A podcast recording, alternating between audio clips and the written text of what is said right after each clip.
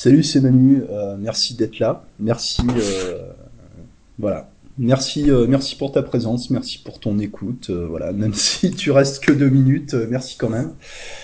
C'est important pour moi d'être écouté, sinon, voilà, sinon ces podcasts ne serviraient à rien parce que parler tout seul, je vois pas, je vois pas l'intérêt. Aujourd'hui, je te propose de réfléchir sur sur la conscience. Voilà, un sujet relativement euh, relativement large c'est le moins qu'on puisse dire. Euh, et c'est pas tellement euh, c'est pas tellement l'objectif en fait. L'objectif n'est pas seulement de, de parler de la, de la conscience et de te dire ce que j'en pense parce que je me rends compte que j'en pense rien en fait. Dans le sens où vraiment je ne sais pas. Et d'ailleurs, euh, je suis dans une euh, période, bon, je t'en ai parlé la dernière fois, remise en question, euh, apprentissage, enfin, je suis un peu staccanoviste de l'apprentissage en ce moment. Et plus j'apprends des choses, plus je me sens complètement ignare en fait. quoi. C'est c'est assez troublant. Enfin bon, ça arrive de temps en temps. Je sais pas si si t'as déjà fait cette expérience à force d'apprendre des choses, tu te rends compte de tout ce que tu ne sais pas, tout ce que tu ne comprends pas, euh, tout ce que tu as besoin d'apprendre, etc. Et ça, ça donne un peu le, vertige. Bon, moi, moi j'aime bien. Hein, c'est, une forme d'intensité qui me, qui me satisfait. Alors pourquoi, euh, pourquoi parler de la conscience pour euh, ramener ça à l'hypnose en fait, tout simplement? En tant que état modifié de conscience, voilà, alors une, expression que j'ai beaucoup que j'ai beaucoup attaqué, euh, que j'ai beaucoup critiqué euh, et sur ce que que je continue à questionner en fait. Qu'est-ce que c'est la conscience et qu'est-ce que c'est qu'un état modifié de conscience euh, Voilà, est-ce que ça veut dire qu'il y aurait un état normal de conscience, un état de la conscience qui n'est pas modifié? Euh, mais est-ce que la conscience ne se modifie pas en permanence? Bon voilà, que des, que des questions et encore des questions. Par exemple, euh, moi clairement, euh, le matin, je suis pas dans le même état de conscience avant le café et après le café, tu vois? Alors, est-ce que c'est l'effet physiologique de la caféine? Est-ce que c'est l'effet du rituel? Voilà. Qu'est-ce que ça veut dire être conscient de quelque chose? De la même manière, un, je sais pas, un alcoolique, n'est pas dans le même état de conscience avant et après avoir consommé de l'alcool, et un fumeur n'est pas dans le même état de conscience avant et après avoir fumé une cigarette. Alors l'hypnose comme euh, méthode, comme pratique, euh, ayant comme base technique l'utilisation des états modifiés de conscience, est-ce que c'est la même chose que ce qu'on définit, euh, on va dire aujourd'hui, ont euh, des, gens qui, cherchent, qui savent, qui bossent sur le sujet. Euh, est-ce que c'est la même chose? Est-ce qu'on parle de la même chose que l'état physiologique, neurologique, mesurable de l'hypnose? Voilà. Est-ce que l'hypnose se limite à cet, à cet état physiologique précis ou est-ce que c'est plus large que ça? Voilà, c'est vraiment, c'est une vraie question. ça reste ouvert. Et cet épisode, c'est l'occasion pour moi de te donner euh, un petit euh, un, cours, un tuto, un tuto euh, sur l'utilisation des citations, en fait. Voilà. Parce que dans ce genre de discussion, c'est assez facile d'avoir recours aux arguments d'autorité, c'est-à-dire Erickson, il a dit ça, et voilà, terminé. Euh, c'est-à-dire de, vouloir se débarrasser d'une question embarrassante, euh, de, vouloir s'échapper un peu d'une discussion euh, en balançant comme ça un, aphorisme et en, s'appuyant sur l'autorité d'une personne, d'une personne reconnue, légitime, pour, bah voilà, pour ne pour se protéger de la contradiction. Voilà, voilà un peu l'idée euh, dans ce que, ce que j'appelle les arguments d'autorité. Voilà, tu poses une question un peu large, un peu, un peu chiante parce que parce qu'il n'y a pas vraiment de réponse, et tu balances un argument d'autorité, comme ça tu t'es débarrassé du problème, ça, ça permet d'éviter de penser ce genre de choses. Alors, S'appuyer sur des citations, euh, c'est très bien, c'est même extrêmement, euh, extrêmement logique d'après moi. Euh, et d'ailleurs, dans cet épisode, je vais m'appuyer sur des citations parce que je n'ai pas d'idées personnelles sur le sujet. D'accord? Je pourrais avoir des idées personnelles, mais dans quelle mesure on est capable d'avoir des idées personnelles? Les idées qu'on a, elles sont forcément basées sur des idées qu'on a qu'on a acquis, sinon ce serait la science infuse. Et a priori, euh, ça n'existe pas, d'accord? Enfin, en tout cas, moi je l'ai pas, euh, clairement, voilà. Alors ça peut m'arriver d'affirmer des trucs et de me, tromper, hein, de me croire plus malin que les autres. Ça, euh, ça c'est une chose. Disons que dans une approche logique, peut-être même euh, sceptique, en tout cas rationnelle, c'est pertinent de d'aborder un sujet précis en commençant par s'intéresser à ce que à ce que d'autres ont, pensé avant, d'accord? Euh, Statistiquement, sur n'importe quel sujet euh, qui serait pas lié à la technologie, bien sûr, il y a forcément quelqu'un qui a réfléchi avant, qui a publié quelque chose, qui a produit, euh, qui a produit des, des, des, pensées, qui a produit des concepts sur lesquels on peut s'appuyer, parce que ça permet d'aller plus loin en fait. On part de plus loin, donc on va plus loin. Euh, on ne va pas réinventer la roue euh, à chaque fois qu'on doit réfléchir à quelque chose, d'accord? Pour ça que je sais plus qui disait ça, mais la, notion de penser par soi-même euh, n'est pas vraiment n'est pas vraiment pertinente quoi. Si on veut réfléchir sur la conscience, plutôt que de réfléchir comme ça dans, dans le à partir du vide, c'est beaucoup plus pertinent de s'appuyer sur sur ce qui a été sur ce qui a été fait avant. Voilà. Ça, je viens de le dire, je le redis. Donc, euh, je vais m'appuyer sur un certain nombre de, citations. Donc, je vais te faire quelques lectures un peu longues, et c'est aussi l'occasion de te euh, de te présenter euh, de te présenter des auteurs qui n'ont aucun rapport direct avec l'hypnose, mais qui ont un rapport direct avec la logique, avec l'articulation de la pensée, avec la réflexion. Donc, donc voilà. Donc moi, je trouve ça intéressant, sachant que l'objectif n'est pas de dire telle personne a dit ça, donc la vérité c'est ça. Euh, l'objectif en termes de communication, en tout cas pour moi, c'est de dire euh, sur quoi je me base pour dire quelque chose, d'accord? Euh, Et là, je te présente des, des, auteurs sur lesquels je me base pour réfléchir à un sujet particulier, sachant que ce n'est pas la vérité, c'est une base de départ, euh, et puis on va creuser un peu le sujet, sachant aussi que euh, des auteurs euh, comme ceux que je vais citer sont des gens qui sont tous morts. Alors évidemment, on peut dire, ah bah, c'est pratique, ils sont morts, donc on peut leur faire dire ce qu'on veut. Ce qui est le cas par exemple pour Erickson, vu qu'il est mort, il n'est pas là pour, pas là pour s'expliquer, il n'est pas là pour défendre sa théorie, il n'est pas là pour apporter des précisions. Donc, euh, on peut prendre euh, n'importe quel, euh, quel passage d'un article d'Erickson, le sortir de son contexte pour justifier à peu près tout et n'importe quoi comme argumentation. C'est vrai, et j'ajoute qu'on ne, que c'est aussi le cas avec les, vivants. C'est-à-dire que les vivants aussi, on peut leur faire dire ce qu'on veut. On peut déformer les propos d'une personne vivante. On peut interpréter, enfin, on peut mal interpréter euh, les paroles d'une personne vivante, et ça t'est certainement déjà arrivé, ou tu l'as peut-être déjà observé. Euh, une personne vivante dit quelque chose, elle n'arrive pas à se faire comprendre.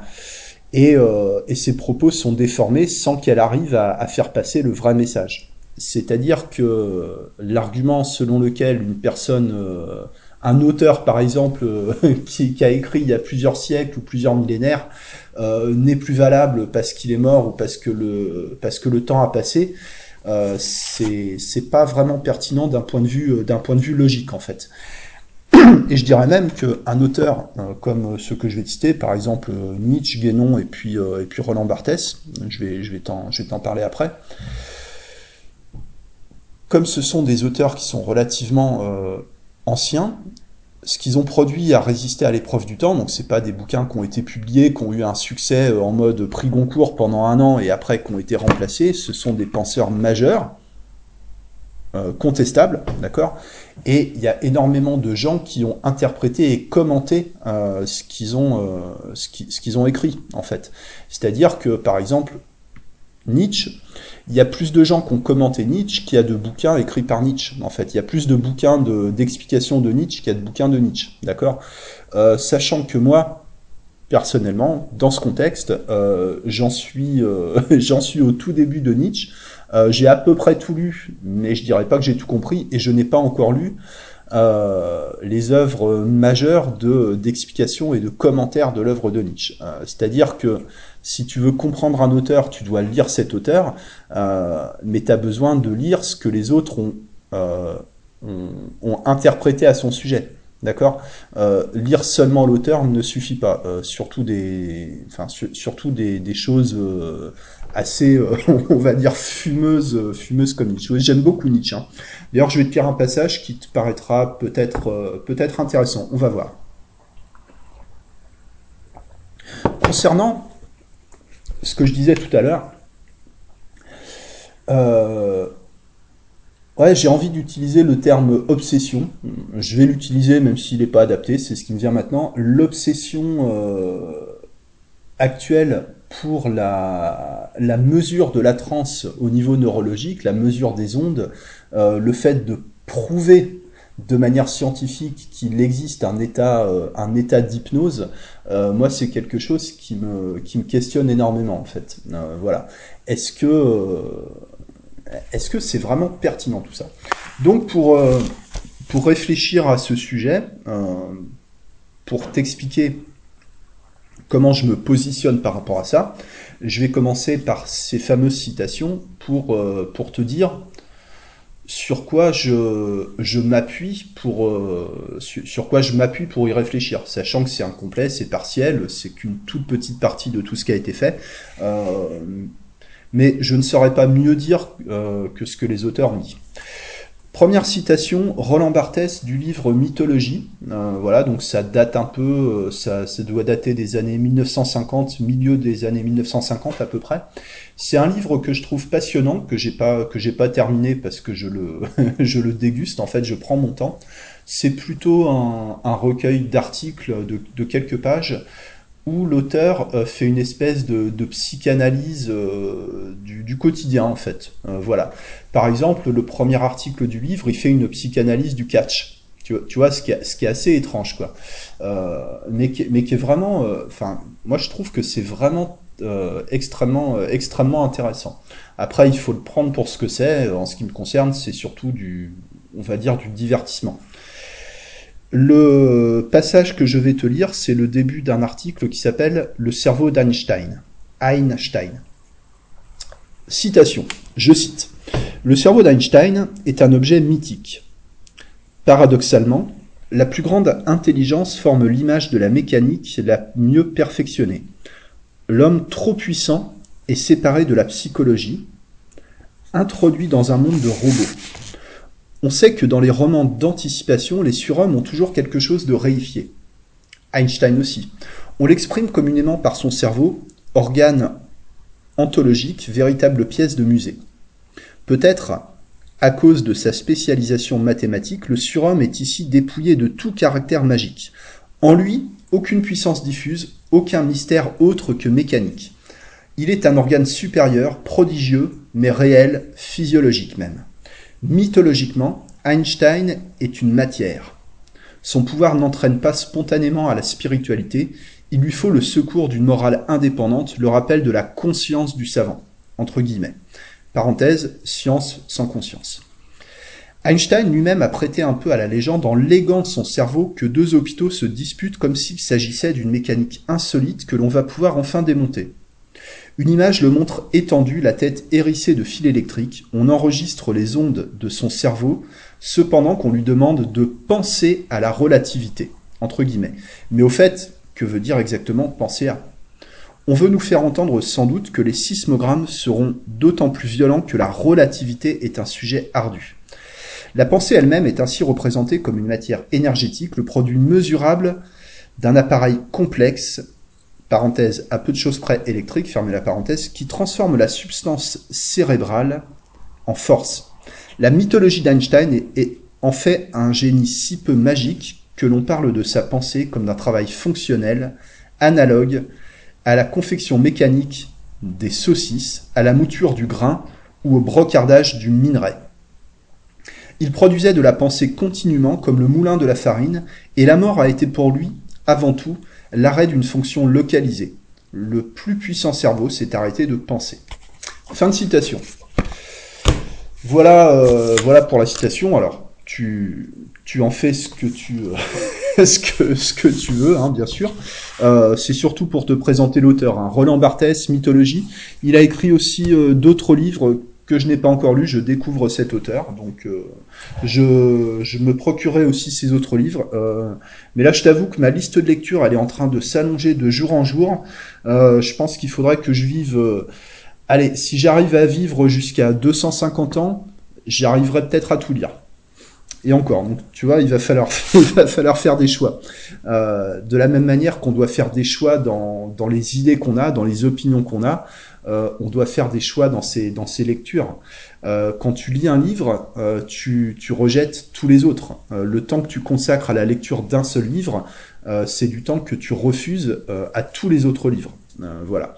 Ça, c'est une idée qui est développée dans un autre livre que je ne vais pas citer, et dont j'ai oublié l'auteur, mais qui s'appelle Comment parler des livres qu'on n'a pas lus, qui est, extrêmement intéressant avec un humour assez, euh, euh, je sais pas, un, bon humour on va dire un bon humour, euh, grinçant, voilà, un peu sulfureux quoi, voilà. Donc là, je t'ai parlé du caractère du caractère mécanique, on pourrait presque dire déshumanisé du, cerveau d'Einstein, voilà.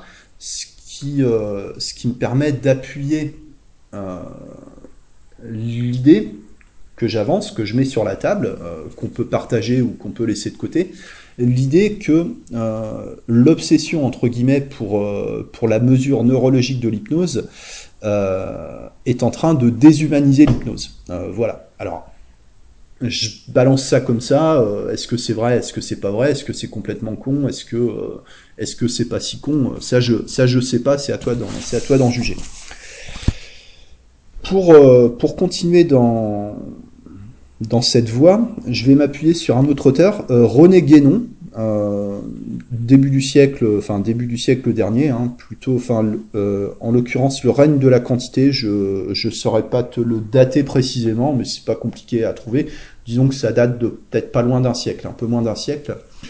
Euh, et je vais, voilà, je vais, je vais citer l'auteur, comme ce sera plus simple pour toi de comprendre ce que je veux dire, ce sera plus simple pour moi de l'exprimer à travers la citation, en fait. Sachant que René Guénon, euh, René Guénon, c'est un monsieur qui a écrit sur la religion, sur la spiritualité, euh, sur les religions, sur la tradition primordiale. C'était un mystique. Euh, bon, ça vaut ce que ça vaut. C'est comment dire ça contredit complètement l'approche scientifique. C'est ça que je veux dire. Et c'est complètement assumé. Voilà.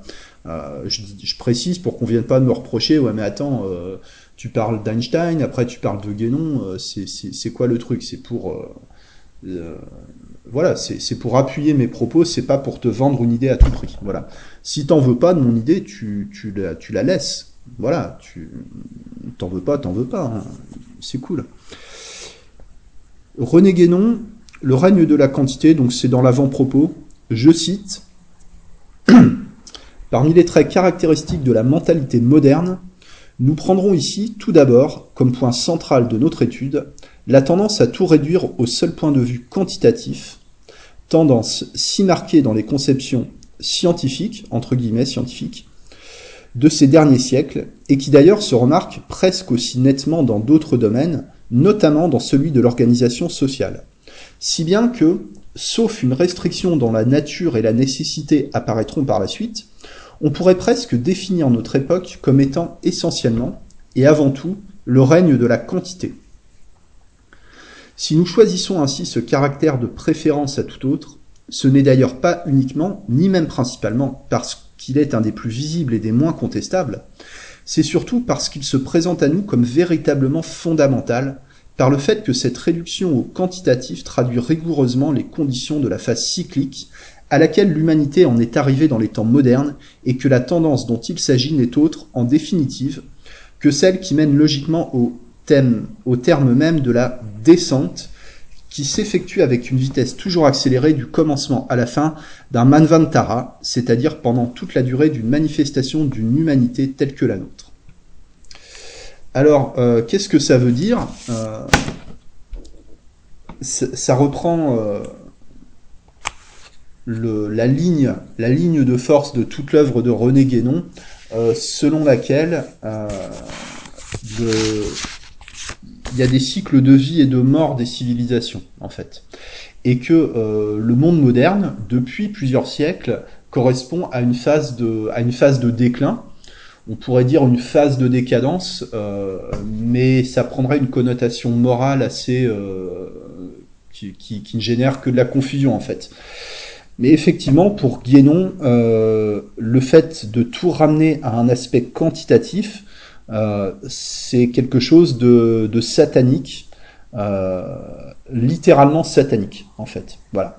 Euh, c'est-à-dire que c'est euh, que c'est pas bon, que c'est pas bon du tout. Voilà, euh, voilà l'idée. Euh, je suis pas forcément d'accord avec cette interprétation, mais c'est un voilà, c'est un autre penseur, peut-être pas majeur, mais qui a quand même qui a quand même suscité énormément de, de commentaires, de réflexions à son époque. Hein. Même s'il n'y avait pas encore Facebook, il y a énormément de gens qui ont réagi à ça. Donc, euh, c'est une idée qui a été partagée. Voilà, Guénon, il a mis ça sur la table et il y a des gens qui l'ont partagé, qui l'ont euh, qui l'ont encore développé. Donc on ne peut pas on ne peut pas complètement ignorer cette vision des choses. Voilà, c'est pour ouvrir. Hein. Voilà, René Guénon, moi j'aime bien. Voilà, je suis pas d'accord avec tout, euh, je, ne comprends pas tout, mais j'aime bien. Pour terminer cet épisode, euh, cet épisode, voilà. Bon, forcément, l'idée c'est que tu repartes de, l'écoute de cet épisode avec plus de questions que de réponses. Voilà, je pense que tu as l'habitude avec moi, et là c'est clairement affiché. Euh, on sort un peu de la notion de conscience pour aller euh, sur la notion du moi et de la pensée. Euh, avec Nietzsche, voilà. sachant que je veux pas te vendre l'idée de Nietzsche, c'est plutôt que je veux t'inviter à lire cet auteur que je découvre, que je ne comprends que, que partiellement, euh, voilà, voire peut-être que je comprends pas du tout, euh, mais que je trouve tellement, euh, tellement intéressant que ce serait dommage de, de, ne, pas, de ne pas en parler. Quoi. Donc ce passage qui est issu d'un livre qui s'appelle Par-delà le bien et le mal, parce que Nietzsche critique énormément les, les, les notions de, de, morale en fait. moi ça me parle énormément parce que ça, ça arrive tout le temps au quotidien. Euh, d'avoir des discussions, euh, des désaccords avec les gens, voire des conflits, et que euh, et, qu'on ramène ça à un débat de, valeur morale en fait. voilà. Donc c'est intéressant de, sortir de, ces considérations-là parce que imagine, tu parles avec quelqu'un, je sais pas, tu parles d'hypnose, tu, tu dis bon bah moi je fais les inductions comme ça et la personne en face te dit bah moi je fais pas les inductions comme ça. Bon, ok, pourquoi, comment, euh, qu'est-ce que tu trouves à dire Bah non, parce que faire les inductions comme ça, euh, c'est pas bien. Euh, je sais pas, c'est pas bienveillant, c'est pas, c'est pas éthique, c'est pas moral, c'est c'est mal. D'accord? La personne te dit ça. Bon, on te dit jamais ça comme ça, mais en gros, en gros, ça arrive quand même souvent, quoi. Euh, et toi, euh, tu dis ça, bah ouais, moi je fais ça parce que c'est bien, parce que parce que l'empathie, parce que justement la bienveillance, elle apparaît d'une autre façon, etc. Bon, bah pour moi c'est bien, pour toi c'est mal. Qu'est-ce qu'on fait? Qu'est-ce qu'on fait avec ça? Euh, Je veux dire, il y en a un qui a tort, il y en a un qui a raison. Comment ça se passe? Euh, Si toi t'es le mal, est-ce que je dois, est-ce que je dois te tuer? Euh, je, ne sais pas. Voilà. Bref, euh, donc dans ce passage de du chapitre Les préjugés des philosophes de Nietzsche dans Par-delà le bien et le mal, il c'est un passage, enfin dans ce passage de ce premier chapitre, de cette première partie, euh, il y a une critique en règle des théories euh, de euh, Pascal, Descartes, ouais, je sais plus, j'y connais rien, hein, tu vois. Je pense donc je suis. Voilà. Je cite. Pour ce qui est de la superstition des logiciens, je ne lasserai jamais de souligner un petit fait que ces esprits superstitieux ne reconnaissent pas volontiers, à savoir qu'une pensée se présente quand elle veut, et non pas quand je veux. De sorte que c'est falsifier la réalité que de dire le sujet je est la condition du prédicat pense. Quelque chose pense, mais, ce quel... mais que ce quelque chose soit justement l'antique et fameux je, voilà pour nous exprimer avec modération une simple hypothèse, une assertion, et en tout cas pas une certitude immédiate. En définitive, ce quelque chose pense, affirme déjà trop. Ce quelque chose contient déjà une interprétation du processus et n'appartient pas au processus lui-même. En cette matière, nous raisonnons d'après la routine grammaticale. Penser est une action. Toute action suppose un sujet qui l'accomplit. Par conséquent, trois petits points. C'est en se conformant à peu près au même schéma que l'atomisme ancien s'efforça de, rattacher à l'énergie qui agit une particule de matière qu'elle tenait pour son siège et son origine, l'atome. Des esprits plus rigoureux nous ont enfin appris à nous passer de ce reliquat de matière, et peut-être un jour les logiciens s'habitueront-ils aussi à penser. Et peut-être un jour les logiciens s'habitueront-ils eux aussi à se passer de ce quelque chose auquel s'est réduit le respectable jeu du passé. Ce n'est certes pas le moindre charme d'une théorie que d'être réfutable, c'est ainsi qu'elle attire les esprits déliés. Il semble bien que la théorie cent fois réfutée du libre arbitre ne doive sa survie qu'à ce genre de charme. Il vient toujours quelqu'un qui se sent de taille à la réfuter encore. Voilà, je te laisse, euh, je te laisse interpréter euh, librement cette euh, cette citation. Je vais pas la, je vais pas la commenter. je vais pas la commenter parce que je t'avoue que, enfin, j'ai compris, j'ai compris où il veut en venir, je pense, mais je n'ai pas, euh, je n'ai pas d'opinion. Voilà, mon opinion en, mon opinion est en suspens. Et je conclurai là-dessus. Euh, certainement, la meilleure attitude qu'on puisse avoir euh, par rapport à une idée qu'on nous présente, ou même à une idée sur laquelle on réfléchit, c'est d'arriver à ce, à ce point de la réflexion où l'opinion est en suspens, en fait, où on, où tu sais, on prend conscience bah, qu'en fait, on ne, on ne sait pas. Alors, on peut pas, on peut pas faire tout ça avec tout, parce que sinon, euh, bah, sinon, on pète les plombs. Voilà l'idée. Bon, écoute, je me suis bien fait plaisir à te, à te partager ces, à te partager ces lectures. J'espère que, j'espère que ça t'intéresse, que ça te fait réfléchir, et qu'éventuellement, ça te donnera envie de découvrir. Euh, de, découvrir ces lectures parce que je trouve, enfin, moi je trouve que c'est extrêmement euh, intéressant et, divertissant, même si on ne peut pas y trouver d'application directe au niveau, au niveau de l'hypnose, mais pour une fois, on fait un peu une récréation, hein. on peut s'autoriser aussi de temps en temps à, un peu de masturbation intellectuelle, euh, ça fait pas de mal. Voilà. Merci à toi, à très bientôt, bonne journée, bon... Euh, Bon matin, bon après-midi, bonne soirée, à bientôt. Ciao